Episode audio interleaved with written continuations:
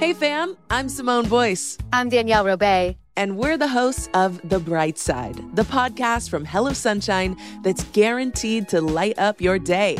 Like our recent episode with sisters Regina and Reina King about the why behind their production company, Royal Ties. We have such a huge love for storytelling without walls, without barriers. Listen to The Bright Side from Hello Sunshine on the iHeartRadio app, Apple Podcasts, or wherever you get your podcasts. Hi, this is Kurtwood Smith. You remember me from such TV comedies as That 70s Show and That 90s Show on Netflix. I'll never forget the words that my grandfather said just before he kicked the bucket. He said, Watch how far I can kick this bucket. People ask me where I get my dad jokes from. I tell them to listen to the Daily Dad Jokes podcast. Listen to Daily Dad Jokes every day on the iHeartRadio app, Apple Podcasts, or wherever you get your podcasts. Imagine you ask two people the same seven questions. I'm Minnie Driver, and this was the idea I set out to explore in my podcast, Minnie Questions. This year, we bring a whole new group of guests to answer the same seven questions, including Courteney Cox, Rob Delaney, Liz Phair, and many, many more. Join me on season three of Minnie Questions on the iHeartRadio app, Apple Podcasts, or wherever you get your favorite podcasts. Seven questions, limitless answers. Hey, listen.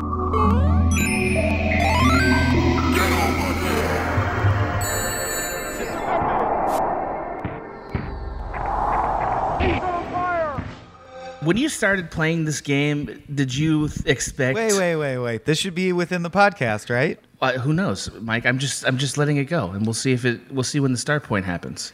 You're pulling some Swaim style bullshit. baby. I learned from the thought you were master, gonna- baby. I learned Really- I thought you were really gonna host. You're gonna Swaim me. Jesus. That's right. The learner has become the master, my friend. All right. So go on. Uh, no, now I okay. see how bad it feels. This is the moment when your self-reflection finally like, catches up to you. This structureless. This is nonsense. Yeah, Yeah. yeah. Okay, what was your question? Were you surprised by how mystical this game was?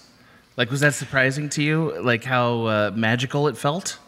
that a supernatural element entered into it. I think it's arguable that there is a supernatural element. You think there certainly is? In the game or in Yeah. uh, in life? Uh, that's a much bigger question. Uh, Well, in- we'll get to we'll get to it. Let's That's- take we're gonna them cover by that. scale in the game. In the game, I Uh, guess. yeah. I guess because the spirit of your father is the wind, but I don't. I feel that that's more of a spiritual, metaphysical dimension than a supernatural. Or are you using those terms interchangeably? kind of interchangeably? interchangeably. Yeah, kind of interchangeably. I, I think that's if there's yeah, is there magic is a different question than is there a god or an afterlife or a- or You know a- or mean? forces your ancestral forces, right? Like right. Right. I agree. Those are, and I don't know that this game is uh, that philosophical about it. But I just, you know, I thought when I bought this, I was getting basically a, a feudal Japan Assassin's Creed, Yeah. and I was pleasantly surprised to discover it was uh, much more. There was there's much more emotion in it than I expected. Do you guys? Yeah, the it's a good question, Yeah. Adam. And do you hear how our guest is not sure whether he's supposed to speak or not yet?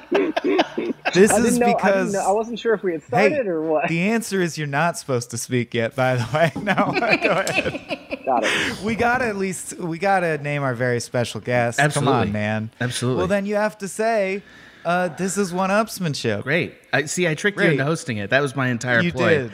Yeah. This Does is. this mean I still host Luigi's Mansion as well? I don't know, but I definitely want the audience to hear this uh, us back and bickering about who hosts Luigi's Mansion. that's the that's the real gold. That's the patron gold right there. you definitely made me squirm this whole time, so you Uh, yeah. won this interaction. Yes. I- yes. yeah, I roll and expose my belly. Are right. you pleased? Yes. I'm yes, I Michael am. Swaim. Uh, this guy straddling me victoriously is Adam Ganzer. Wow. And our very special guest for this episode is uh, my coworker at IGN uh, and a very good pal, Mr. Zach Ryan. Welcome, Zach. Hey, what's up, everybody? It's me, Zach Ryan. How you guys doing? That's doing? right. Uh, Great. I was going to call you our king of all things social, but didn't you recently like remorph your role yet again? Yeah, that's true. I was uh, leading the social team for about 10 months, but now I'm director of editorial video at IGN, which means I work very closely with Swaim. Um, we spent a lot of time together this summer on a lot of our event stuff, but typically my job is more focused on like evergreen content and um, big ticket feature stuff, you know, things like that. So, yeah. Yeah, and I invited you on because I know you had a special love of this game. Uh, yeah. Most of our interaction now is Slack and Zoom, but you were slacking and zooming all kinds of Tsushima stuff. And uh, we had a channel where we were like, Ghost of Tsushima questions so we can sort of build our guides. And you were Mhm. very active in that. So I was like, this is a Tsushima guy.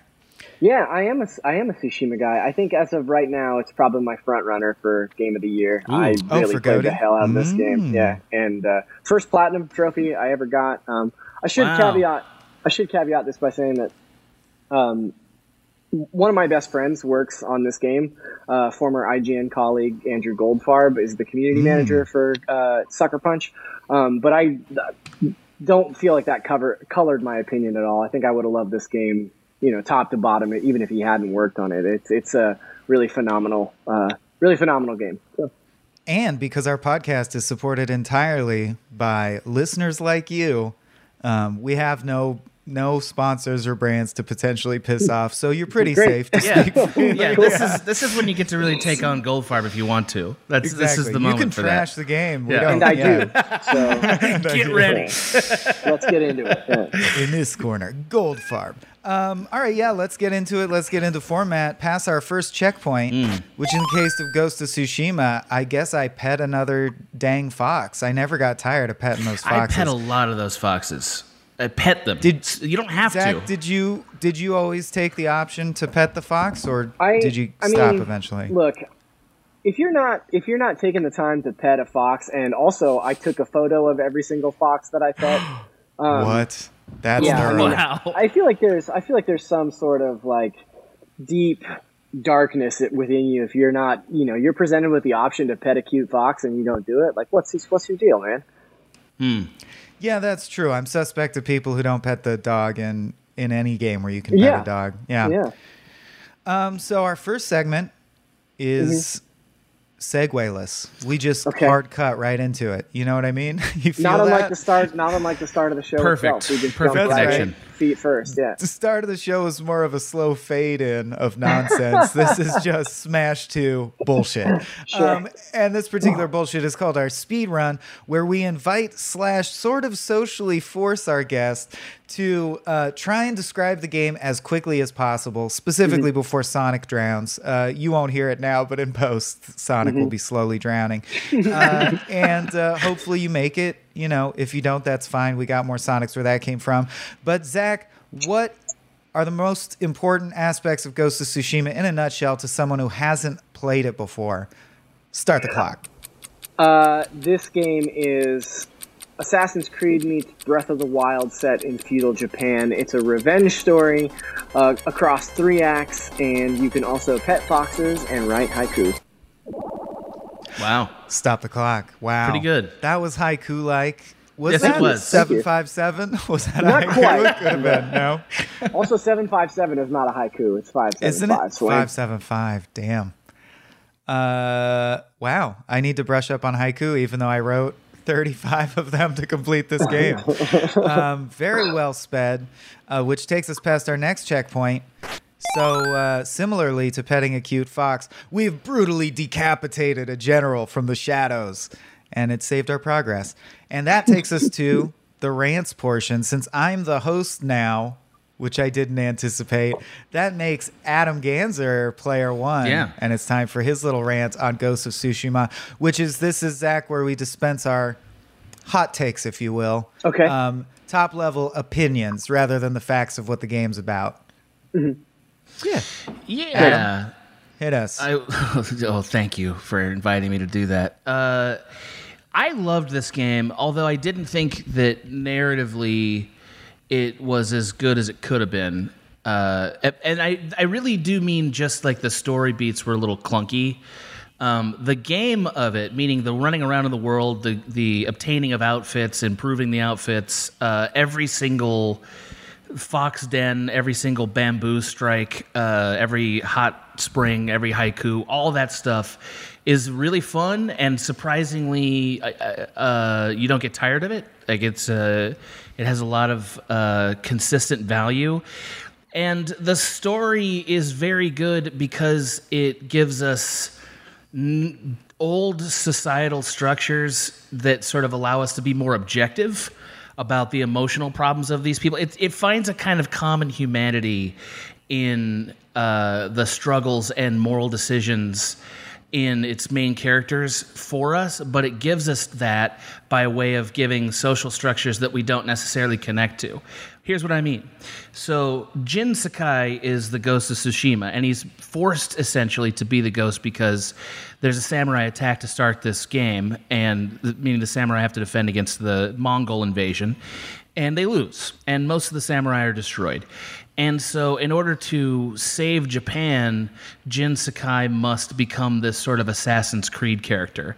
Now, that's fascinating because Assassin's Creed has never really bothered with the question of, like, should you be doing this?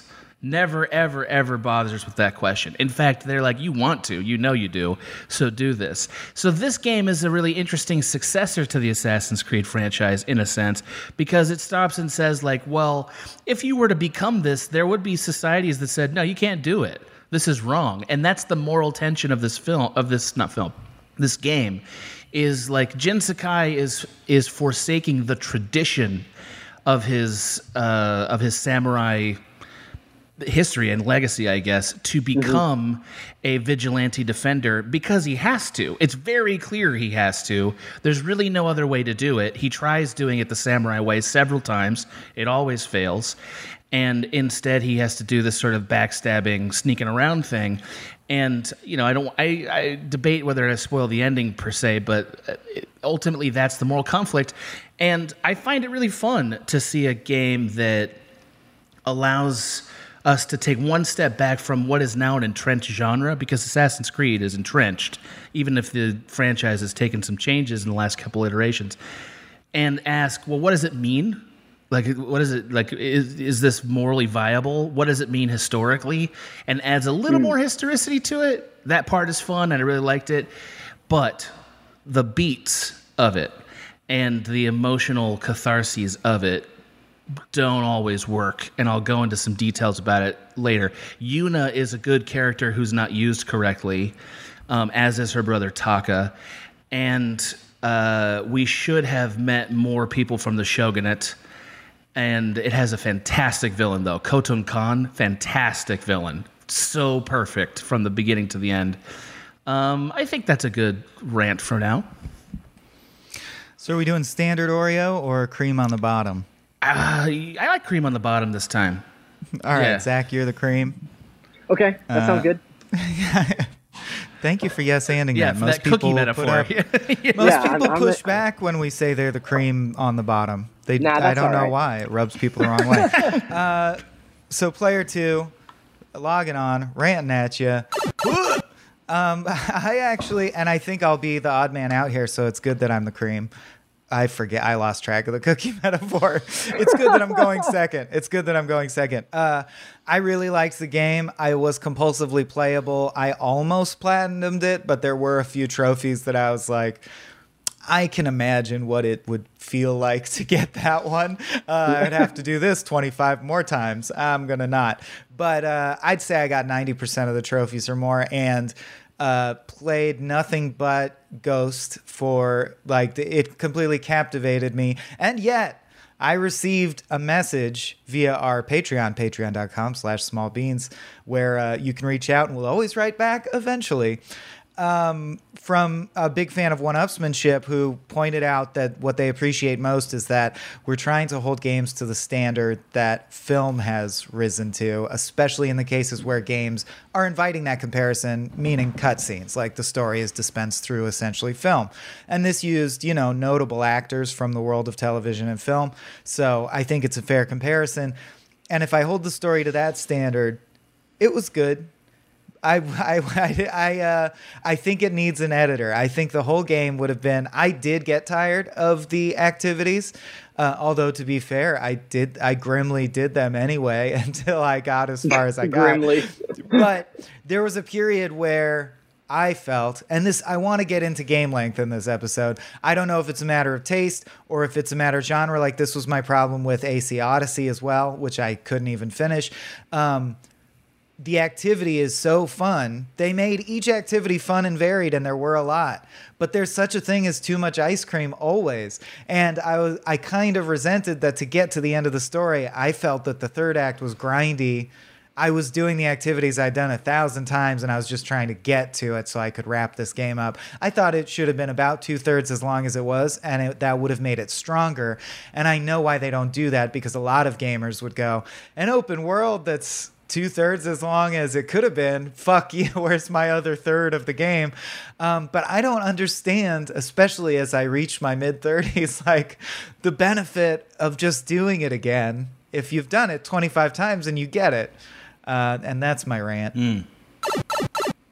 That's a good rant. Um, the thing that interests me most about this game, I think, is sort of the dichotomous reception, right?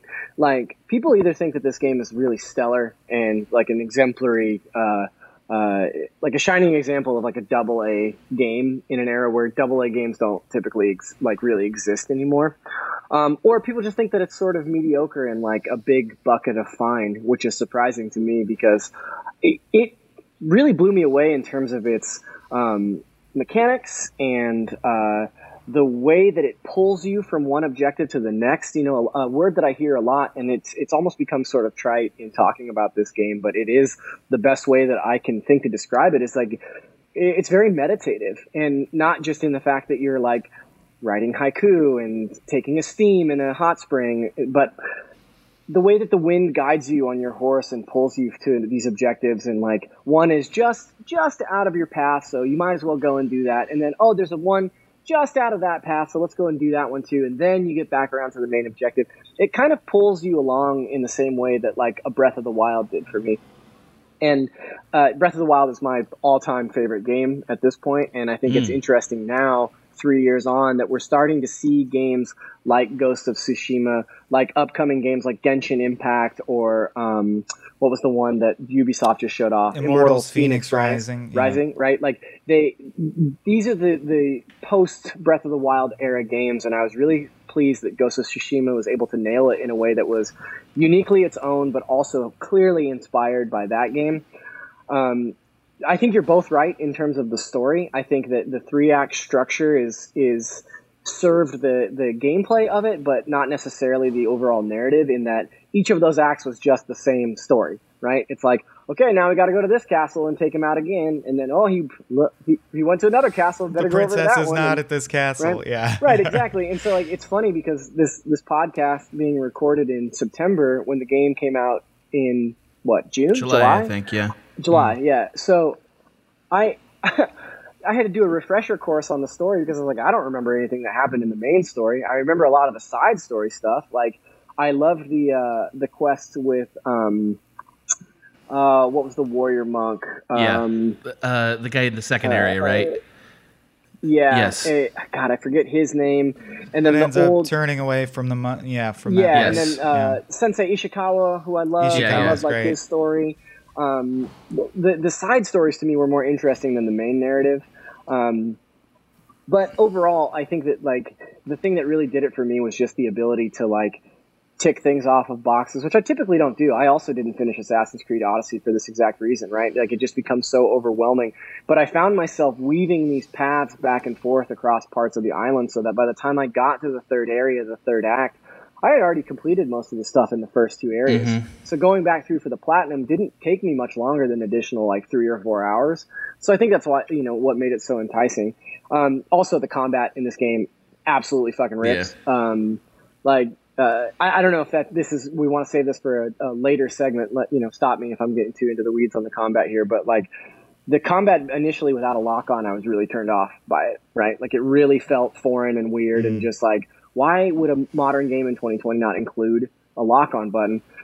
But as you get deeper into that game and learn the ins and outs, the power curve is so perfectly laid out for you that like the end of that game, you're a badass. Like you really have to sneak around at the beginning, but at the end of it, you're just walking into camps like, I'm here. Who wants to fight? Like, here I am. If you want to take me on, go ahead. I'm gonna chop your head off anyway, so let's do it. Like, um, yeah, that that's the end of my rant. Perfect. Loved that. Oh, thank you. Loved it. Uh, and that takes us to Game On, my favorite Mm. segment. Hey guys, I'm home. Everyone knows that it's Dad's job to be a bit of a joker. Sorry I'm late, everyone. There was an accident at the factory. Monty fell into the upholstery machine. Don't worry though, he's fully recovered. Good one, Dad. Did you get the pizza for dinner? So he likes to keep everyone happy with some dad jokes. Yep, right here. I had a coupon, and it saved me a lot of dough. Well, the truth is, Dad is just a fun guy. Hey, I'm not a mushroom. Please stop. Where does he get these stupid jokes from? He listens to the Daily Dad Jokes podcast. Oh, great. More dad jokes for me. We've delivered over 15,000 jokes to over 3 million listeners, and man, the postage fees are killing us. Listen to the Daily Dad Jokes podcast every day on the iHeartRadio app, Apple Podcasts, or wherever you get your podcasts. Hey, fam, I'm Simone Boyce. I'm Danielle Robay. And we're the hosts of The Bright Side, a daily podcast from Hello Sunshine that's guaranteed to light up your day. Every weekday, we bring you conversations with the culture makers who inspire us. Like our recent episode with Hollywood royalty Regina and Reina King. We talked about the creative power of women's relationships. I feel like thank God for women, like especially when it comes to black women, the way we lean on our mothers, our grandmothers, our sisters, our friends. We're just each other's pulse. I mean, it's molecular, you know? Listen to The Bright Side from Hello Sunshine on the iHeartRadio app, Apple Podcasts, or wherever you get your podcasts.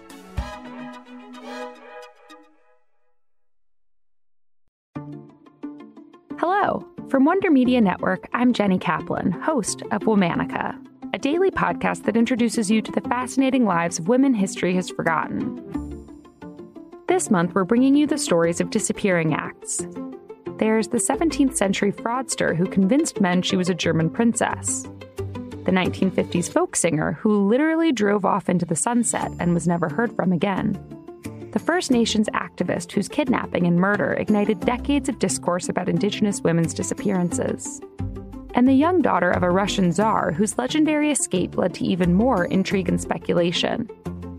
These stories make us consider what it means to disappear and why a woman might even want to make herself scarce.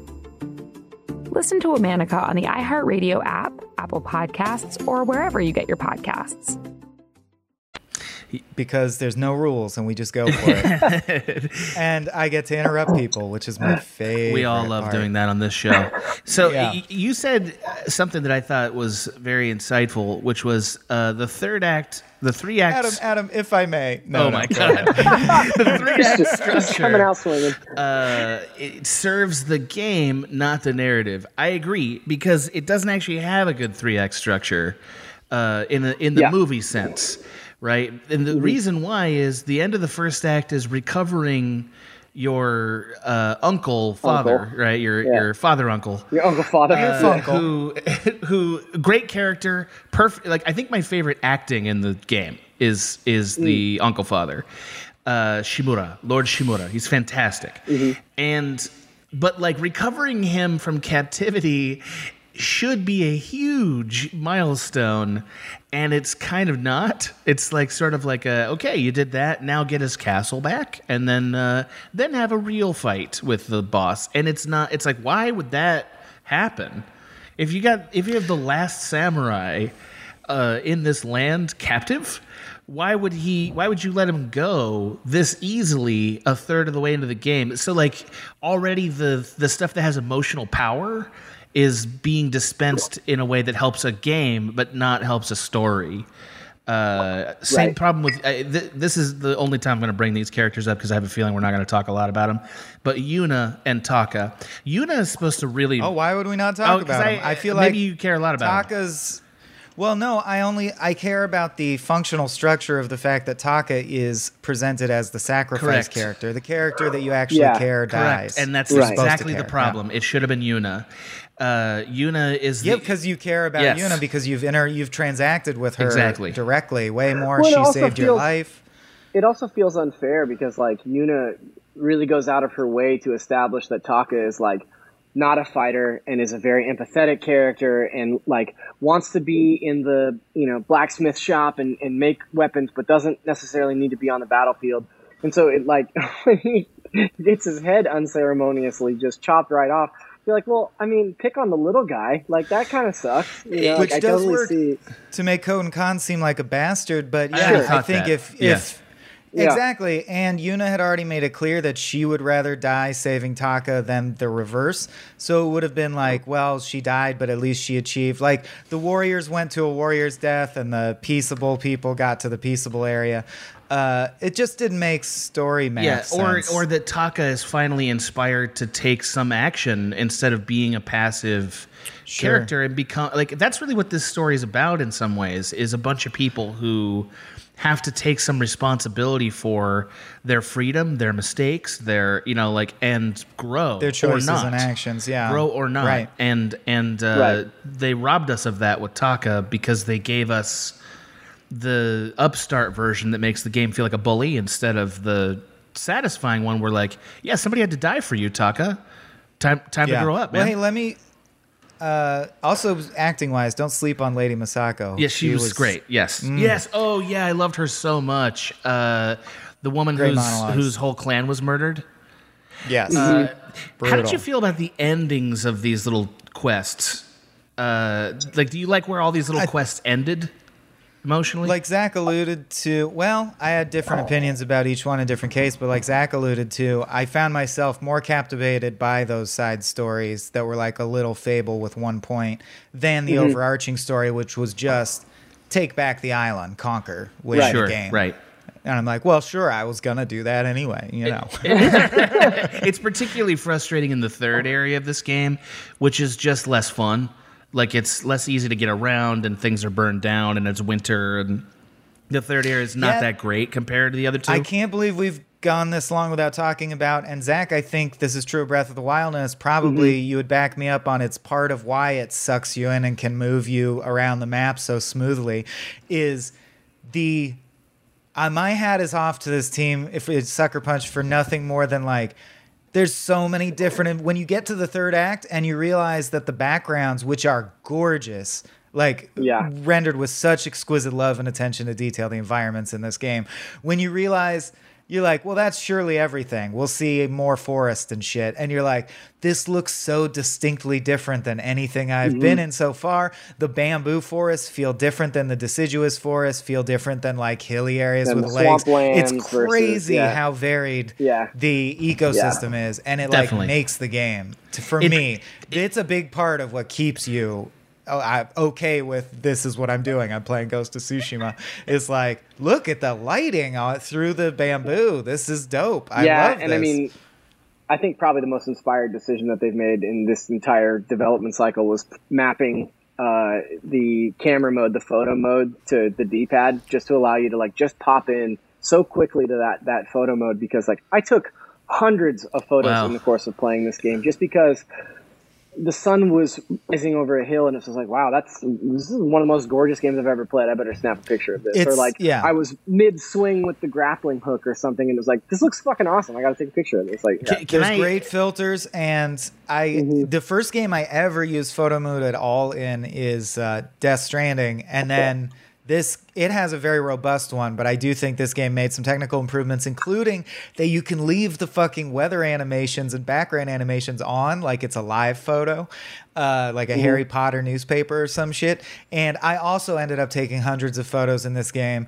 Adam, did you use the photo mode? Because it feels like a whole I- second game and it adds an equal amount of time. Like I spent, let's say, 70 hours playing Ghost of Tsushima and 70 hours taking photos. It was nuts. I, I, yeah, I don't understand. I, I know that's gonna this is gonna sound insane because uh, uh, uh, because I direct stuff, but like I, I don't the the photo thing doesn't appeal to me in video games. Yeah. Uh, it Yeah. might This be is the first game where it really got it. Ho- its I, I tried me. it. I tried it a bunch of times because everybody was saying that, and I was like, I better give this a shot. But then I eventually unmapped it from the D-pad and moved on because I didn't. I and I guess this is the thing I'm realizing about film in general. I like that things look pretty. I very much care about that. Controversial statement. right, but I don't give a fuck if they're not emotionally mattering. Like that is- Uh-huh. that's it. And the photo mode doesn't do that for me. Uh, No, you're just practicing yeah. composition and Sure. color theory and shit. Yeah, it's just fun. right. Uh, yes, but you're yeah. Well, I don't want to. Uh, I don't want to neg on this because I know I everybody find it likes it. satisfying to twitch the stick and be like, "That's Great. the composition. That looks great." Great. Yeah, I, and I, I guess like for a very long time when games became 3D, I found myself doing that a lot. Like even with Mario 64, I used to try to manipulate the Uh-huh. camera to find fun shots. And now maybe maybe I've been doing that a long time, but now photo mode is like, well, what am I going to look at these photos? Am I going to go back and look at them and be like, these are Yeah, cool? yeah. Like, oh, but do you? I guess I guess that's a that's a good yes, point. I have like, several times, but Yeah. I see a point where is six months from now I'll never think about them again for the rest Uh, of my wait, life. Wait, wait, sure. but I'm not. It, first of all, it's not fair for me to tell you that what you're doing isn't actually fun. If you're enjoying it, then fucking great. You know, good for you. It's it's fun. My only point is uh, that I don't. The appeal of it doesn't connect for me, and it might be a lack of imagination on my part. But I, it's mostly because these photos are nothing to me. You know what I mean? Like they're like I take them and then they're gone, and like I'm already appreciating the environment. Does it help you appreciate them more? Do you get that experience from it?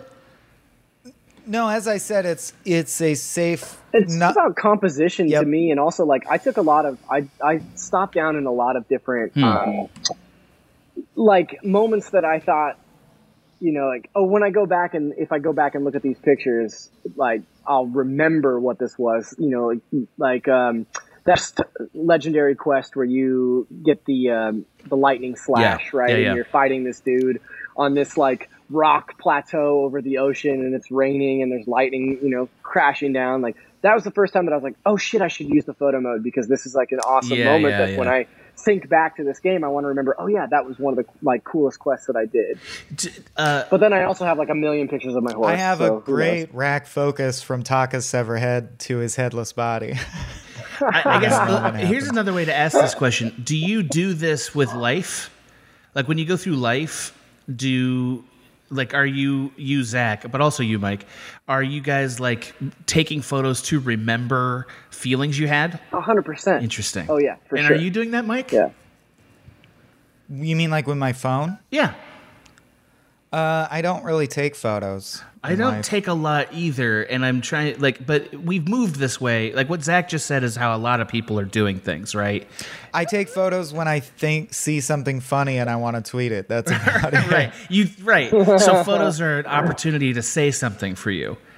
And Yeah, therefore right. you don't take stuff, you don't take photos unless you want to say something with it.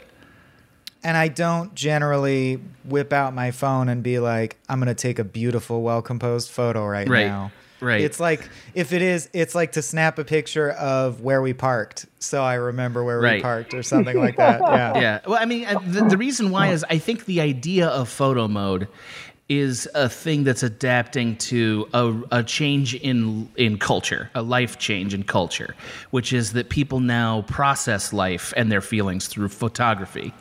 And they didn't used to because they didn't. None of us, we didn't all carry cameras around. Right now we do. So the question becomes like, well, if you're, what are we actually getting out of that? And are we getting the same thing out of video games?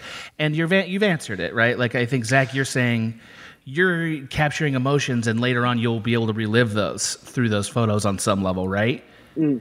Yep. And I just like Yeah. the basic feeling of it's like playing Tetris, lining up a composition that hits the thirds comfortably and looks nice. And you're like, got it. That looks Right. nice. And I just don't- like that. It's like a mini game in and of itself. Totally. And I don't, I would want to take a photo to say something, and I can't in this game because it's being said for me. Like they're doing it already, and it's great. Well, that's that's why I got bored of the haikus. Or I can't tell you how delighted I was the idea that the haikus would be a mini game. But frankly, Mm-hmm. and this I guess is another complaint about just too much ice cream. I didn't need a thousand headbands that said, Especially when they weren't different. They were just different colors and stuff. Uh, yeah, Yeah. I didn't. yeah, I like. It's funny. I did all those haiku challenges. Yeah. Like I, I, I did every single haiku in the game, but I think I only wore one headband through the whole fucking game. Which is So- kind of crazy because aside from that, the fact that the headbands felt phoned in, like they were just color swaps, this game, every suit of armor was so awesome. It really I was, yeah. Really So good, wanted. yeah. I really wanted every cosmetic. And I think that was one of the strongest portions of the game for me. Was like, Yeah, totally. damn, I look fucking hardcore. When you would get a Yeah. new mask, like the Sakai armor that's just like a chin strap demon Mm-hmm. face, you're like, I look so goddamn fly right now. Um, and, and that makes you want to dip back into photo mode and the Totally. cycle starts over. Yeah. and that I understand. So let me ask you another question. It's related to this. So, were you ever satisfied with any of the haikus you composed? Let me ask a no, shorter they question suck. first. They're all bad. They're all bad poetry. Well, Like, okay, so, true. None of it so makes but here's like- here's a question, and I I mean this sincerely. Would this game benefit from giving the player the opportunity to write actual haikus? you mean load a text box? Yeah. No one's gonna fucking do that. You don't. I, nah, nobody's gonna spend the time hmm, doing that. I don't know. I'm not sure But about that. That's I interesting. did, I did find early on, I tried to pick the least. Essentially, my instinct was to pick the least cliche of the three options. Yeah, or the one that sounded the less, the least like teen angst. The right? least, Mm-hmm, yeah, the least bad, and then try to pick the second line that resonated most interestingly with the first line, and so on. And Yeah, actually be how I was like, I yeah. made a decent haiku out of the pieces possible. I navigated well, um, and then eventually I was just like, whatever note is closest to my cursor, I'm Yeah, going that one. Yeah, that, that, that last third of the haikus I did, I was like, how? What's the least amount of distance I need to move this cursor to compose these haikus? Because I'm just trying to tick and these off. that go. right, yes, because I'm just trying to get the to-do list done here, which is definitely how I felt for about th- a quarter of this game. Uh, I agree with you on this, except for the bummer is the first like three, four times with the haiku. Uh, and really, a lot of these experiences, it, they do have a kind of magical, spiritual feeling to them that's very rewarding. And then the haikus are so bad that you don't, it doesn't continue, uh, even though the environments are fucking awesome. And I'm like, hmm, what would it take to make that feeling persist? And maybe it's impossible, but uh, that system of writing what you described as teen angsty, and I think that's exactly right. Like it's very immature. Well, they could have Call of Duty one Call of Duty won it and used real quotes like koans from the Tao Te Ching or you know I'm sorry that's Chinese but you know what I Right, mean. yes. Ancient Japanese Right. wisdom could have been dispensed. Yeah, Mm-hmm. may, but see, that's also very passive. But I, I do think that might have been better, But there Uh, is a lot that is very profound and makes you pause and think. which is the point of it. That's the point Yeah. of at least half of these activities is to like sit back and think, uh, which I Mm-hmm. loved. I was like, yeah, that's why not? That's a great idea. Uh, but yeah, anyway, I'm just trying to like rewrite this to make it better, I guess. hey, Uh, let's yeah. I, I, Not unlike the haiku. Right. Right. of the hundreds of photos you took, Zach, how many are choice shots of Jin naked in the spa? Uh, yeah, I think I only took one butt shot of him actually. I but you have Yeah. to. It's like a. It's like Pokemon Snap, right? You're like, well, I need the that good Jin butt shot, definitely. yeah, Just if, you want to see that butt? complete the Yeah, collection. Um, that's right. I do want to spoil real quick the epilogue that we've been dancing around, so we can actually talk about the ending. So if you don't want it spoiled, you can skip ahead a few minutes. I will now explicitly state the ending, and then we can reference it from here on, which is that Jin is, uh, you know, using tactics that his uncle father disapproves of the whole time. In fact, the fact that you're a ghost is because you do stealth kills and whatnot. And uh, according to your uncle's code of ethics, you should just. You should just show up and say, "Hey, I'm here. Fight me. I'm a samurai," and win.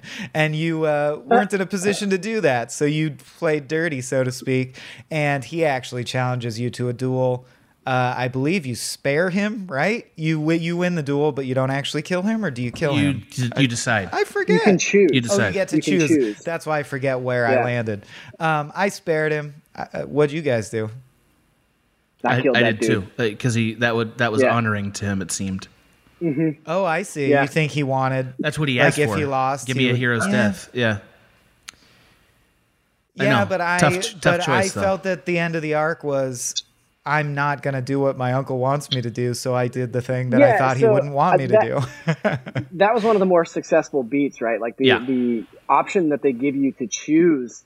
You know, it's like, well, is this my last act of a of honoring a, you know this like time honored tradition, right? Like, is this is this the, Jin Sakai's last acknowledgement of his old ways, or does he walk away because he's like, that's not how I do things anymore. You know, I'm this person now, and I'm going to spare your life despite the fact that you're asking for this hero's death. Like that, that to me, I, I sat there on that. I think that there's a timer, if I remember correctly, that, that like counts down and uh, to make that decision. And I, I feel like I, I waited until the very last second to actually decide what I was going to do. Hmm. Maybe there's not a timer. I actually don't remember. I also remember early in the game wondering, as soon as I realized that that would be what the main arc, uh, the emotional core of it is, didn't you guys find yourself Mhm. wondering if I always approach every encounter by hitting up on the D pad and saying, I am here, fight me? Uh, do I get a bonus ending where my uncle like I found myself wanting to please my I'm like can my can uh, Lord Shimura be cool with me is there any way for this to work out and I don't I'm pretty sure you're doomed Or you're Yeah. destined yeah, to clash I think, yeah. I don't think I don't think it changes. I kind of wish that the game had introduced the poison earlier because Mhm. number one, I don't use poison that often, uh, even in an Assassin's Yeah, I Creed. barely use Well, at it all. ended up being Yeah. the I think the the the the barrier that really is the it was unforgivable that he used poison. it's poison. also the most tangible and it actually does sting when I learned Yeah. that I'm like yeah that does sting that I unleashed a poison and they're using it against us that sucks Yeah, that, I- that's my bad that felt like a mistake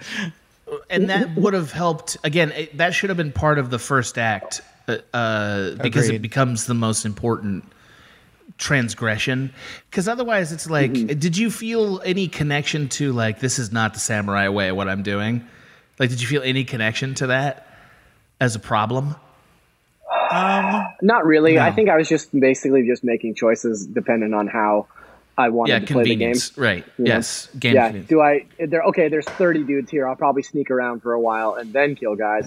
Or there's only five guys here, so I'll just take them all on at once. totally agree. Uh, but I, I admired the game for trying to make that a story point. Trying to actually make you care about whether you are going stealth or yeah uh, going in guns blazing, which is usually a decision made out of convenience, and it arguably remains so. But that is a valiant effort to be like, I wonder if we can make them feel bad about going stealth. Or- That's or actually- it's an interesting experiment, right But because no, I didn't feel bad at all going stealth. I'm like, I have to. There's one of me. There's friggin' thirty guys. Come on. Assassin's Creed again. I, I I basically said this in my rant, but Assassin's Creed, the whole idea of it was like doing this completely ridiculous ahistorical uh, approach to combat, and it's become such a permanent thing that you don't ask whether or not it was a thing people could do or should do in their time period. I love that this game was like, no, no, no, uh, that wouldn't fly in medieval or like s- samurai Japan. feudal yeah, feudal Japan, Japan. yeah. That wouldn't happen. Uh, I loved that idea. I just didn't. I, I don't know, man. When it's, we it's hear hard about to change. that in the American Revolution too, or uh, whether it's legendary or apocryphal or whatnot, I was taught. I'm. It's almost certainly false, but I was taught that like the Americans won because the British all marched in straight lines and were like, "It is honorable to wear red and stand together and hold your guns and then fire and see who wins." Right, this And is the how wars Americans are were like, done. Fuck that! I'm hiding behind rocks. I'm Gears of War in this shit. Yeah. yeah. yeah, I'm trying to kill dudes. I don't know what you're trying to do. Like, yeah. And so Yeah. I guess it is hard. Uh, it's hard for me to identify with the uncle at all. I'm like, what, what was Jin supposed to do, man? He saved your ass. Uh, yeah, again, And, again, uh, I think I get it. Well, I know medieval ways of thinking are markedly different than ours, so it's just a case of historicity, I guess. Well, I think there are ways. Again, I think a more effective storytelling engine would have made exactly the same points, but more effectively. Like, uh, uh, there were some stories. All the stories were based around the idea of this sort of antiquated culture that has long left, and we're sort of re-entering it with a little bit of a 2020 mindset, but then also being asked, now set that aside and think about what it would have been like for them. You know, and I love that. I'm like, yeah, yeah, I think that's really uh, helpful and fun. Uh, but the the they didn't always stick the landing on all of them. You know, what I mean, like you mentioned the Buddhist uh, monk one. That's Yeah, Norio. Yes, Norio. That's his name. Yeah, Thank you. Yeah. I really enjoyed it until the end when he went like completely berserk, and I just slaughtered yeah, everyone. I just had a hard time Yeah, with that. that- I was yeah. like, no, no, no, that's That did seem out of character yeah, for sure. and also yeah. that seemed like a modern a modern storyteller's way of resolving things, right? Or ending Like- with a climactic mm-hmm. mission because they also wanted the gameplay of well, his you got to introduce 50 baddies because it's the final mission in this quest chain. I guess Norio kills 50 guys. How can I write that in, in a way where that works? And it's like actually the end of Norio's quest chain should have been a non-combat mission or something. You Yeah. know? What if it ended with a like the ultimate haiku? or somehow a special haiku that you do with Norio and his been quest cool. chain just sort of ends sweetly and quietly. I would have been fine with that. Yeah, I think I think what you're describing is just like it, it- expectation, right? Like the the expectation that like okay, I've invested five plus hours in this one particular storyline. I needed to end on some sort of climactic something. And the mission before that final mission, when you discover that his brother is still Mhm. alive, to me that was like the climax of that story. Um, and so, yeah, it it did seem pretty weird that the last mission was like, all right, now we're going to kill a bunch of these dudes. It's like, well, okay, I guess that's fine. But then you have other, you have other missions like like or other storylines like Ishikawa's storyline that ended with uh, uh, him letting his protege go. You know, and I thought that was really cool. So I, I don't know. I wonder if it's if it's. Uh, you just kind of have to pick and choose, right? Like you have to to meet some sort of action quota, and so this person gets an explosive ending, and this person gets sort of a, a Yeah. you know a more relaxed or, or not necessarily relaxed but downplayed ending. I I agree with you that there have to be uh, emotional variations for us to feel satisfied. Like totally agree with that. Mhm. It's a the the war is hell ending, which is basically what Norio's character gets, is uh, a Yeah. tough sell because I don't. That seems like hard for that culture to embrace. Like nobody really seems Well, to that- embrace that, idea, even though it's totally reasonable for them to. Uh, that ending would have made sense for Ishikawa, Yes, right? yes. Like you go, I forget his his protege's name, but like if if that had ended closer to the way that Norio's story ended, where you storm her base with all of the Mongol horde behind her as like the the company that she's been training in archery and stuff, and you have to take them out. Like that would have made sense, and that that does happen to an extent.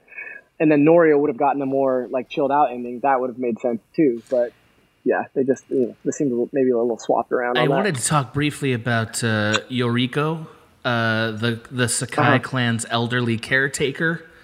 Who Uh, actually is the one who teaches you to mix poisons? Yes. To make the poison, yeah. Her, she was, I think, my favorite of the side quests. Although, Oh, really? Yes. I found myself the least invested in Totally. her. She's Yes. just here to teach you how to make poison. You said it, man. Because I, I I mean I thought that until that very last correct. mission with Yeah, her. that's it.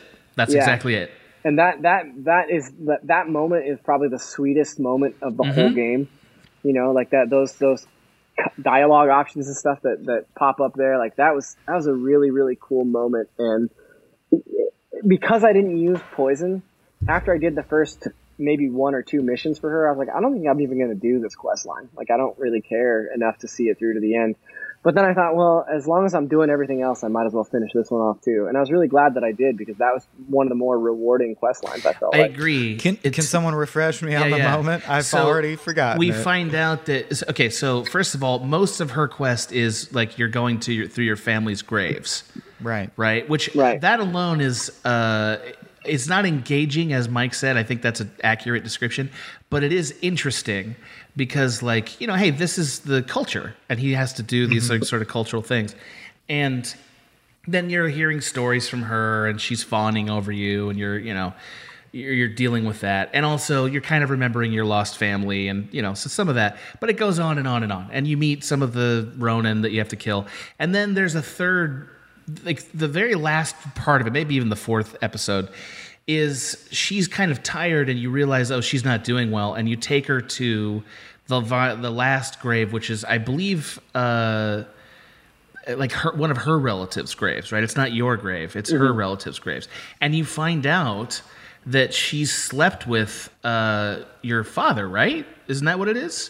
She, Mhm. Like they had like they a had whole, a whole relationship, relationship, yeah. right? It's not like they had a whole intimate relationship. She kept it secret all these years. It was a sort of a source of happiness for her, and And I, I may be wrong about this, but I don't think it's ever really explicitly No. stated that they had Yes. a relationship. It's just the context clues in the conversations because eventually she confuses Jin for Jin's Right. father. Ah. And she starts saying things to Jin that he's like, oh shit, like they clearly Mhm. had a different relationship than I And understood. then, did you guys spare her or kill her?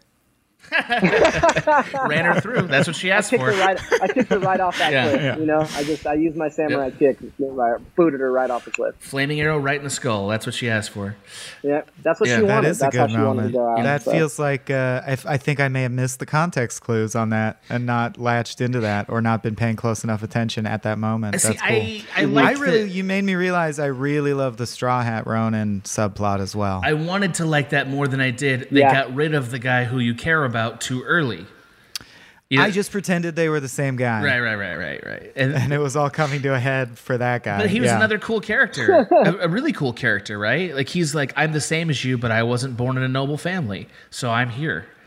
You know, like that, Right. that's a great trope. It's sort of a superhero trope, really, right? Where it's like the like Yeah. yeah, it's Yeah. a thing you see all the time. The the the nemesis of the superhero is the one without the gifts who have to make it themselves, and so they become bad Yeah, guys. Modocs, You know, yeah, et cetera. Happen- Yeah. happens a lot. Um, anyway, yeah, I, I so there were some great side quests, and I do think the main quest on a spreadsheet works and it's good. It's just you know it's hard because it's an open world game, and so you play twenty hours of bamboo strikes and murdering. Uh, murdering Mongols out in the countryside before you pick up the next step of the quest, and you've forgotten everything that you've done Right. before. Yeah, and that that's my issue with any of these open world games. Like, I I always find myself distracted by, you know, X hours of side quests, and then go back to the main quest and be like, "What's happening here? Oh yeah, this guy did that. Okay, now I sort of remember." And I, I- you know, I think to myself more often than not when I finish games like that, I'm like, I should play this again and just storm the main quest line and Yeah. just play through the main quest line and just just to really take this story in.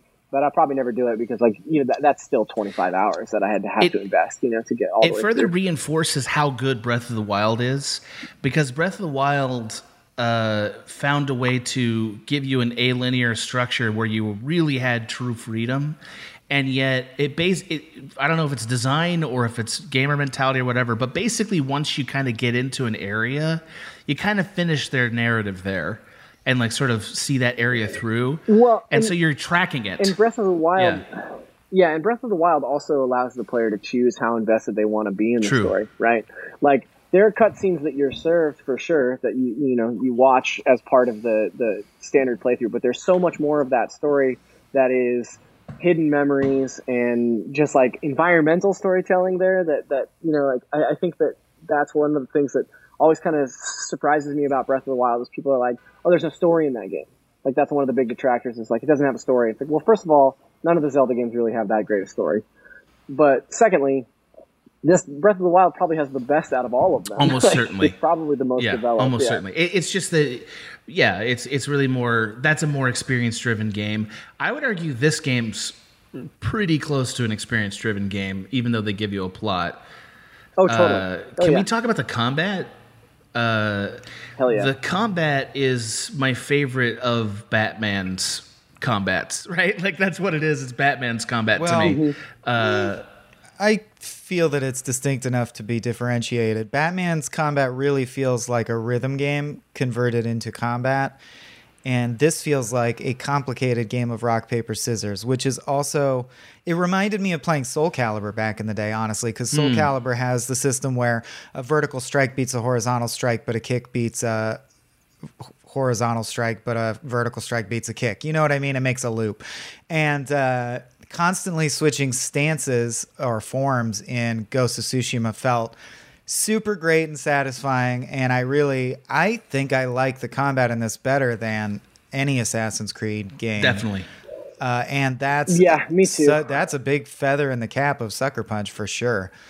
Uh, because I, I'll be honest, I'm not like that big a fan of Infamous, but it is novel. The thing, at least they, you know, they did the thing with the concrete and neon. It's they are interesting. It's interesting how Sucker Punch continually is not shy about being inspired and iterative. Like they take their lead from other great games.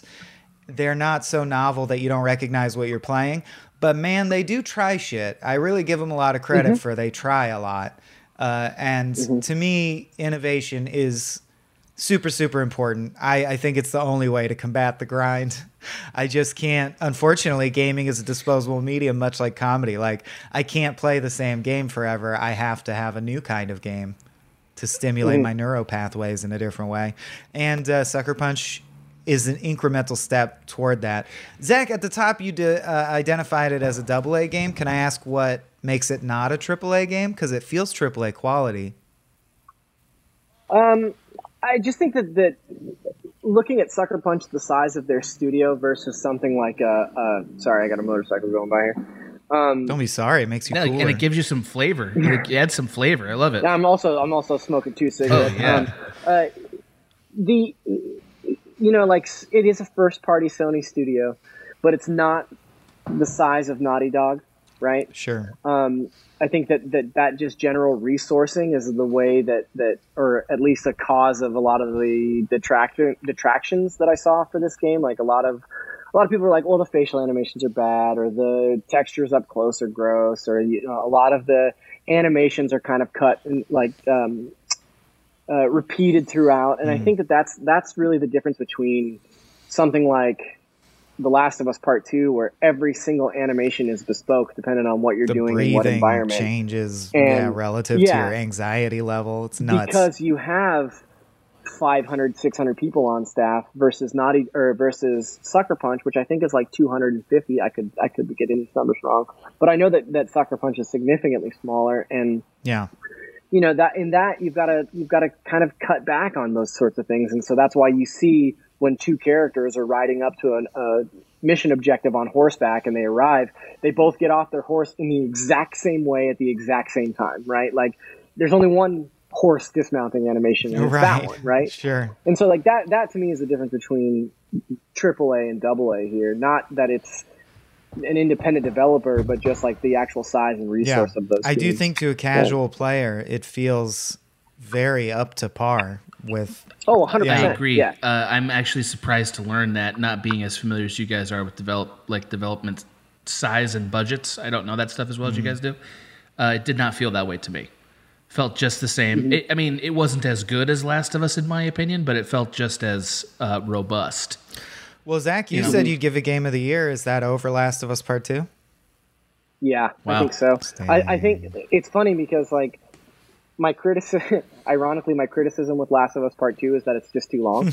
I think that, that that game needed an editor, and I also acknowledge that this game needed an editor. But like the the the stark contrast of these two games to me, um, so I I got this game early. I got Ghost of Tsushima early and was able to play it before all, entirely before it came out. Like so, by the time the game launched, I had already finished it. But Last of Us Part Two, I didn't get an early copy, and uh, so I played that game on release, which meant that I played these games basically back to back. Like I finished The Last of Us and I started uh, Ghost of Tsushima in the same week, and so like starting Ghost of Tsushima. It was like, oh, this is a capital V, capital G video game. Like, this is a video game ass video game. Whereas The Last of Us Part Two feels like a very definitive, like a very distinct experience. Um, and I love The Last of Us Part Two as well. Like I thought it was incredible, and there's there are moments in that game that like really, really affected me very hard. But just like the moment to moment to gameplay or moment to moment gameplay, I had more fun with with Ghost of Tsushima. Like I just I had way more fun. I felt more compelled to see everything that that Ghost had to offer. Um, when I think about like which game would I rather replay first, probably Ghost. Um, yeah, so I, I think that I like I just I just enjoyed the actual playing of Yeah. it more. Nice. That's interesting. Uh, it tells me how much I do want emotional coherence in the game. So Mi- Mike and I have an Mhm. ongoing debate on this podcast. Like I've been sort of framed as the guy who likes gameplay more than story content, and Mike is the opposite. And yet, I I feel pretty strongly that Last of Us Two is a, a order of magnitude better than Ghost of Tsushima. Although I can't deny Mhm. any of the things you said about what makes it good. Uh, I just liked the emotions much more in Last of Us Two. So I'm I'm I'm learning where I fit on this spectrum a little bit more. Uh, Yeah, and like uh, I, the, that's the interesting thing about this is my choice for game of the year because I also acknowledge that Last of Us Part Two is a better game. oh, interesting. Like, okay. Uh, I think it's a better story, and you know I think that it does gameplay things that are more, um, more interesting, more challenging, more original. Uh, I just I the arcadey sort of feel to aspects of Ghost of Tsushima and the the ability to kind of turn my brain off and wander to these different objectives just resonated more with me uh, by the end of you know by the time I rolled credits. Yeah, there there are some very confident video gamey conventions to this game too. Like the wind Mhm. is a is uh is how do I is narratively very silly, but also it's hmm. great. It's like yeah, man, I'm into it. Right. Like It's the new, it's innovative, yeah. Right, and the fact that they're like the fact that this place would be a hellscape for a person with allergies is like a thing that I still liked about it for a video game. You know, like leaves everywhere and dirt everywhere, but it's like oh, it's blowing so poetically.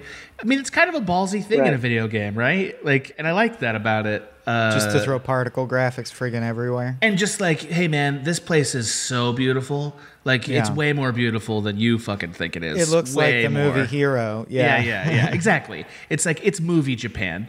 Yeah. Uh, and I uh, great. I was all in for that. Uh, it does tell us we should expect less of it in terms of narrative coherence, I guess.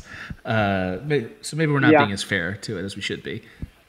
I, I, I do want to correct. I did misspeak earlier. Naughty Dog is only about hundred people bigger than Oh, Sucker interesting. Punch, but that's still a pretty significant. Difference. Yeah, difference, 100 folks is 100 folks, though. Yeah. Yeah, totally. Okay, interesting. Uh, I, I guess my only I, I wanted to make one more comment about. So you guys said that you thought this was a step forward. Is that right? Do you think this? I is like think a, it's a half step forward. I think- Okay. yeah, I'll agree with that. I think That's it- what yeah. I mean. That is interesting about Sucker Punch is they don't invent a new genre, but they uh, move the genre forward. Whatever genre they tackle, they seem to move it forward in multiple dimensions. Like they, like you said, it's their own flavor of combat that is notably different than other forms of combat, at least to some degree. And it's their own flavor of traversal with the wind. We haven't seen that before. Uh, their photo mode is a new, robust, implemented. It's like they implement things in different ways and elevate things, um, but they don't bust in through the skylight with a brand new genre. Yeah. You know? this felt very much like the Thomas Edison of games to me, in that it felt like a fusion of a lot of other elephant, people's right? ideas. Yeah, murdered my elephant immediately. uh, no, it it uh, it felt like a fusion of a lot of other things that I was aware of. It, I feel like if you've played a lot of AAA games, this game's gonna feel like, oh yeah, it's like a little bit of Batman, a little bit of Assassin's Creed. You know, Yeah, Uh, I, I I often described it when I was talking about it. You know, when this game first came out, as like the best one of yes, that game. Yes, exactly. And Yeah. but that's also great because all those other franchises have bailed on making this game. And it, and I think this Mhm. game tells it like this being Ghost of Tsushima is like no no no there's still plenty of life left in this game. You just need to It's care it's a weird about it, you know? It it is definitely like a weird. It, feels like it came out of like 2015. yeah, definitely. Right? Like, yes. Yeah. Yeah, but also it tells us they're not dead yet. You know what I mean? Like we don't need it to be an RPG to be interested in it. It it can be what it is, just a really good version of it. It's like great. I'm okay with that, Mm-hmm. you know? Half Life Alyx is getting lauded tremendously, and I feel it has the same thing. It is not. Every aspect of Half Life Alyx has been done in another VR title that's more experimental, but it's a bundle of VR concepts that's sort of a survey of here's the most AAA VR experience uh, that represents everything VR has we can do so far. It's like a state of the industry disguised as a game in a way, and I feel like Ghost of Tsushima is almost that. It's like um, this genre has been around for so long now that here's a game that is sort of a Criterion Collection remaster of all the concepts that we love about this genre bundled into a new game. Yeah, in an, in a place that Yeah, I in a, that. in a place that deserved to be explored too. Uh, Yeah, like, absolutely. Although Sucker Punch is not a Japanese developer, are they? I don't know. Uh, I but wonder I if it would have been different if it were developed in Japan. Is all. Who, uh, yeah, maybe. I don't know. I can tell you that when I was playing this, I was also listening to uh, the Wrath of the Khans podcast by uh, Dan Carlin. You know, Sure. you know the hardcore. Okay. So, and I'd listened to it before, but I was like, dude, I'm going to get full Mongol right now. And uh, and I did, uh, and it was like I was very impressed with the amount of effort they the game put into rendering the history accurately, as magical as the world is like just little things like they drink fermented horse milk. That's true of the Mhm. Mongols. They drank fermented Right. horse milk. Just little things like that that are like they cared, you know. And I like that. Yeah. I, I respect that. I think that we need to see more of that if you're going to do history as a template for your video game. I'm into it. Oh, they also did Sly Cooper. I didn't know that. I just knew Infamous and Oh, this. yeah. Yeah. Sly Cooper ain't ain't Yeah. too shabby. No. But yes, they are Underrated series, an American development team. yeah, it would be Um, interesting to see a Jap- I Japanese just think it's team do it. interesting that it's and it is, like it is worth noting that this Yeah, go it ahead. is worth noting that this game also sold super well in Japan. Oh So- yeah, and I saw Hmm. a quote from some big Yeah. wig Japanese developer who's like, "I'm embarrassed that we didn't get to this first. We should have done this." yeah, I who forget said that? someone it- major. I, yeah, I feel like it was like Kamiya or something like that. I forget who said it, but it was yeah somebody above uh, along those I'm lines. just always interested in like, cause like, uh, you know, Red Dead 2, like Americans presenting what they think a distillation of the Wild West is as far as the tropes go in that genre. That's going to be totally different than like an Italian team presenting. It's going to have more of a spaghetti western vibe or what what have you. I'm always interested in in tropes and how they're being filtered through whatever culture is actually presenting the thing. You know what I mean? I think it was the director of Yakuza. Ah, okay. Oh, I, I see interesting. the Uh, connection uh, there. neg- Nagoshi. Sure. Okay. Yeah. that's interesting. Yeah. Do you think that because we're living in a quarantine in 2020, that uh, does that affect the reading on this game in any way to you guys? Because I think it, it's interesting for this Um, to come I out. think then. maybe it, I think maybe it affected. I think maybe it affected the way that I decided to do everything in an open world game for the first Mm. time ever. Yeah. Like, um, you know, 2020 was the, one of my resolutions at, at, in January was like, you know, this is going to be the year that I play fewer games and just like really pick the stuff that I'm very, very interested in and, and make more time for you know, Hikes and- reading and, records and yeah, shit like that. Uh, it turns out none of that shit happened, and I've just played just an obscene amount of games. this is the year so- of kissing strangers, 2020. Sign me up for it. Right. This is going to be my year. Yeah. Uh, I, I mention it because it's the second game of the summer, basically, and they're the big games of the summer, and they're both Mm-hmm. apocalypse games. Uh, Last of Us is also an Mm, apocalypse game, and then this game's an apocalypse game. Well, it's like your culture is irrevocably gone by the Right. yeah, Right. for sure. It's like an in. It's like it's, it's a weird kind of end of an era game. and I, if I Yeah. think like it's fun to see games sort of land in that moment where we're a- open to thinking about these things, and maybe we wouldn't have been. But as there's much, always been a mm-hmm. poc- I mean, I was going to shout out the original Fallout 1 for having a similar storyline. Fallout 1 ends with you returning to your tiny community after having gone out and conquered the irradiated wastelands by hook or by crook. And you come back, and your tiny community is now terrified of what you've become because you've been affected by Totally. your Oh, shit. journey. Yeah, And they exile you. They're like, give us the thing that we sent you out for, the quest item, but then get the fuck out of here. We're terrified of you. That's a great. That's a great comparison. I hadn't even considered that. Yeah, and that. I just uh, so I think Yeah. apocalypse has gone hand in hand with video games for a long time. So I hesitate to say that like Sucker Punch started making this because they're depressed about climate change. No, or no, I don't. Th- I don't think so. It's more. I'm more asking: Do are our is our lens impacted by the by COVID and the and the Oh quarantine? yeah, That's I what I'm think asking. we're we're accepting art through the lens of being kind of bummed out right now. I don't know anyone who's not kind of Yeah. bummed out right now, and I'm perceiving all that's art true. through that lens well, for and sure. this game was so beautiful, and I'm so in my apartment. You know what I mean? Like it's like oh, Yeah. Yeah. I'm ru- Yeah. running on a horseback on hillsides with wind, and it's like even though there's people getting burned alive and stuff off in the corners, it's fine, man. I'm really, enjoy- you know what I mean? I just think it hit at the right time to fully be appreciated. Uh, Yeah, there was a lot of that. Like, oh yeah, outside is nice. Yeah, simulated. I'll look forward to. I'll look forward to experiencing this. I've again heard in real about the life. outside. Oh yeah.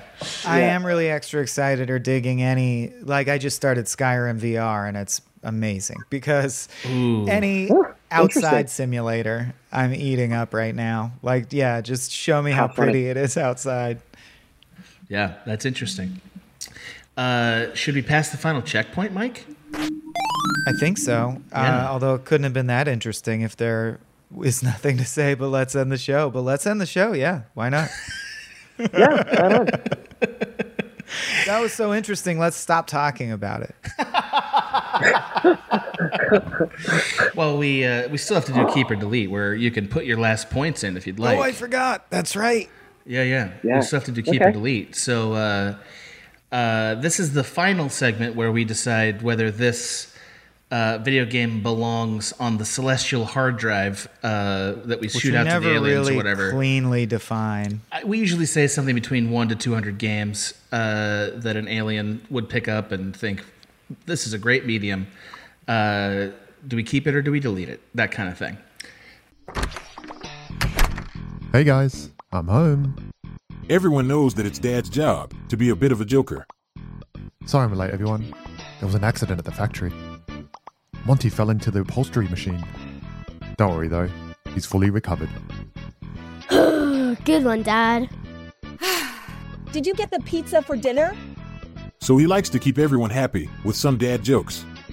Yep, right here. I had a coupon, and it saved me a lot of dough. Well, the truth is, Dad is just a fun guy. Hey, I'm not a mushroom. Please stop. Where does he get these stupid jokes from? He listens to the Daily Dad Jokes podcast.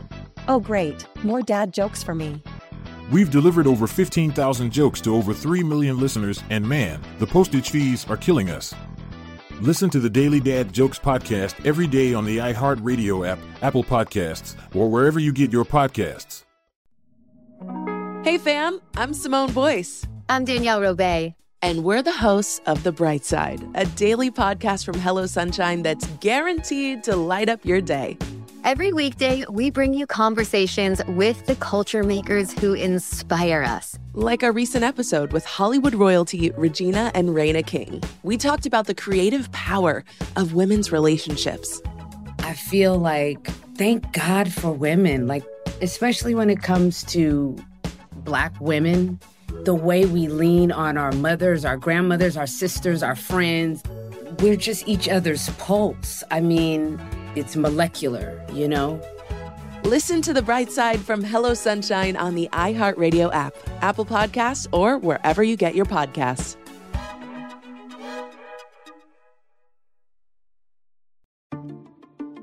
Hello. From Wonder Media Network, I'm Jenny Kaplan, host of Womanica, a daily podcast that introduces you to the fascinating lives of women history has forgotten. This month, we're bringing you the stories of disappearing acts. There's the 17th century fraudster who convinced men she was a German princess. The 1950s folk singer who literally drove off into the sunset and was never heard from again the First Nations activist whose kidnapping and murder ignited decades of discourse about Indigenous women's disappearances, and the young daughter of a Russian czar whose legendary escape led to even more intrigue and speculation. These stories make us consider what it means to disappear and why a woman might even want to make herself scarce. Listen to Womanica on the iHeartRadio app, Apple Podcasts, or wherever you get your podcasts. Uh, so Okay. usually we ask the guest to weigh in first on that, but Mike, why don't you go first this time? Really, I really think Zach should go first, Okay, just because Fine. that way his interpretation of what the celestial hard drive is is not spoiled by any of our preconceived notions. Yeah, Unsullied. Yeah. Okay. Great.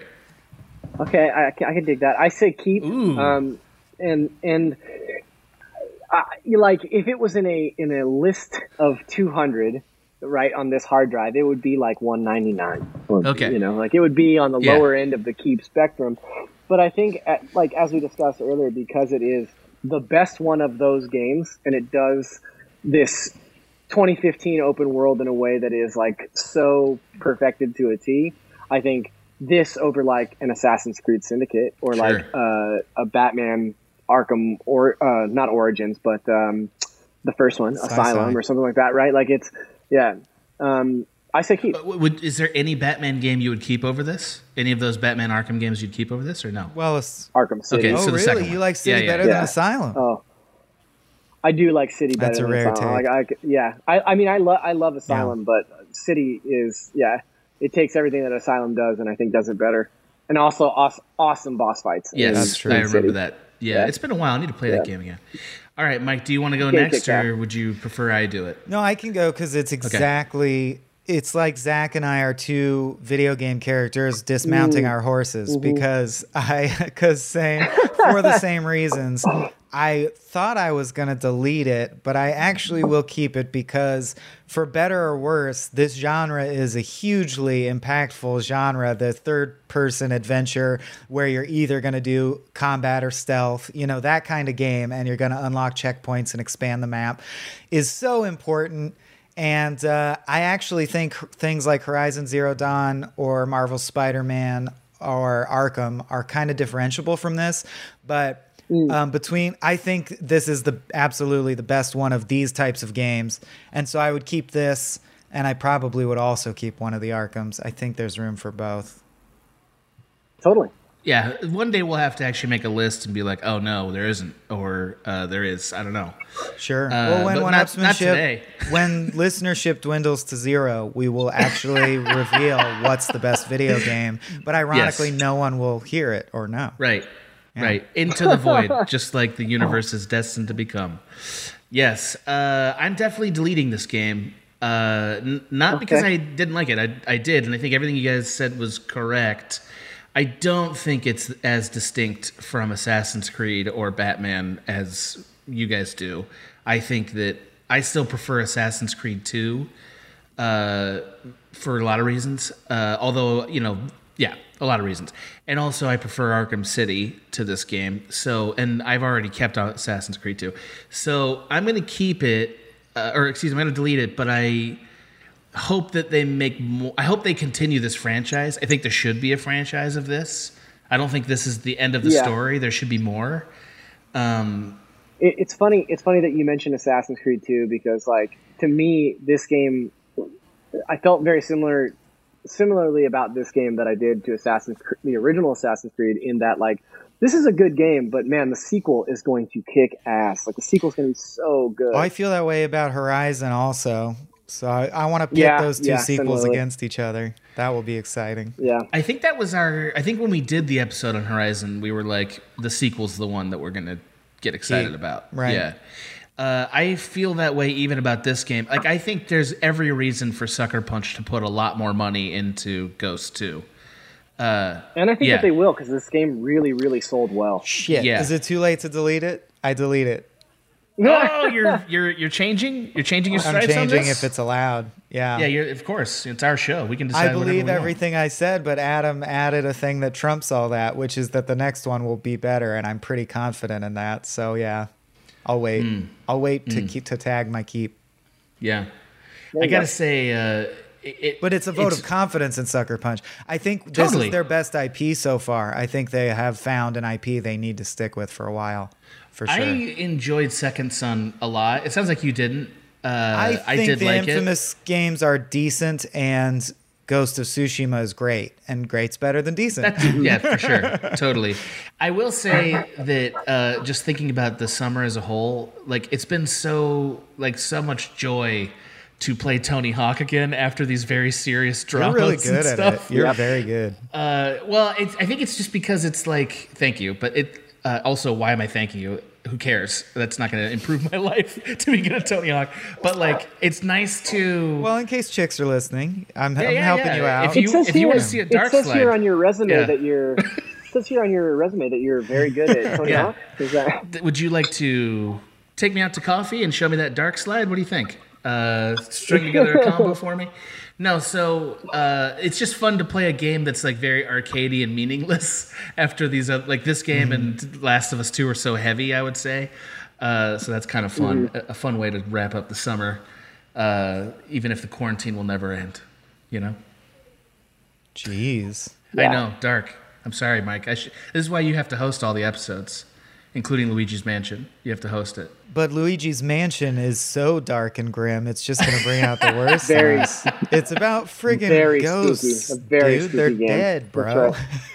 That dog ghost really makes you think a lot about the afterlife. By the way, don't want to get too sewer far. ahead. level. Yeah. There's sludge Yeah. involved. There is sludge. Yeah. Mm-hmm. yeah, Yeah. Lot to lot to look forward to on one upsmanship. That's right. Um, speaking of one upsmanship, that's one of them just ended. Hey, gotcha. Um, Zach, thank you so much for joining us. Where can people find you? Thank you for having Where, me. What is your? What are you? What's your most active social platform? That's what I'm trying to say.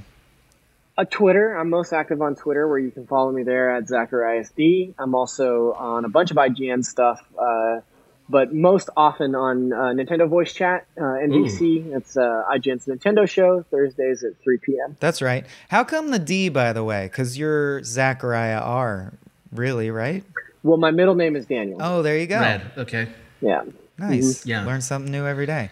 So there you go. You're Zachary Daniel Ryan. That's a bit of an assassin name. Have you been told that before? I have been told that it is a very evil for uh, set of names. Zachary yeah, it's got a very Daniel Ryan. foreboding. Yeah. It's got a very foreboding sound. But when I when I was a freelancer, my my production company was called Three First Names Production, which I thought was very clever. That is good. That's great. Yeah. Yeah. Yeah, I really enjoy it, dude. Thank you so much for being on. We loved having you. Thank you Yeah, for having me. This absolutely. was a blast. Thank you for listening, and you can find us as always at patreon.com slash small beans. That's all for this time. Work complete. Hey fam, I'm Simone Boyce. I'm Danielle Robay. And we're the hosts of The Bright Side, the podcast from Hello Sunshine that's guaranteed to light up your day. Like our recent episode with sisters Regina and Reina King about the why behind their production company, Royal Ties. We have such a huge love for storytelling without walls, without barriers. Listen to The Bright Side from Hello Sunshine on the iHeartRadio app, Apple Podcasts, or wherever you get your podcasts. Hi, this is Kurtwood Smith. You remember me from such TV comedies as That 70s Show and That 90s Show on Netflix. I'll never forget the words that my grandfather said just before he kicked the bucket. He said, Watch how far I can kick this bucket. People ask me where I get my dad jokes from. I tell them to listen to the Daily Dad Jokes podcast. Listen to Daily Dad Jokes every day on the iHeartRadio app, Apple Podcasts, or wherever you get your podcasts. Hello, from Wonder Media Network, I'm Jenny Kaplan, host of Womanica, a daily podcast that introduces you to the fascinating lives of women history has forgotten. We've always been intrigued by stories of disappearances, whether it's a fraudster from the 17th century who kept evading the authorities, or a novelist who taunted the Nazis and faked her own death. We all want to know what happened next. To find out, listen to Womanica on the iHeartRadio app, Apple Podcasts, or wherever you get your podcasts.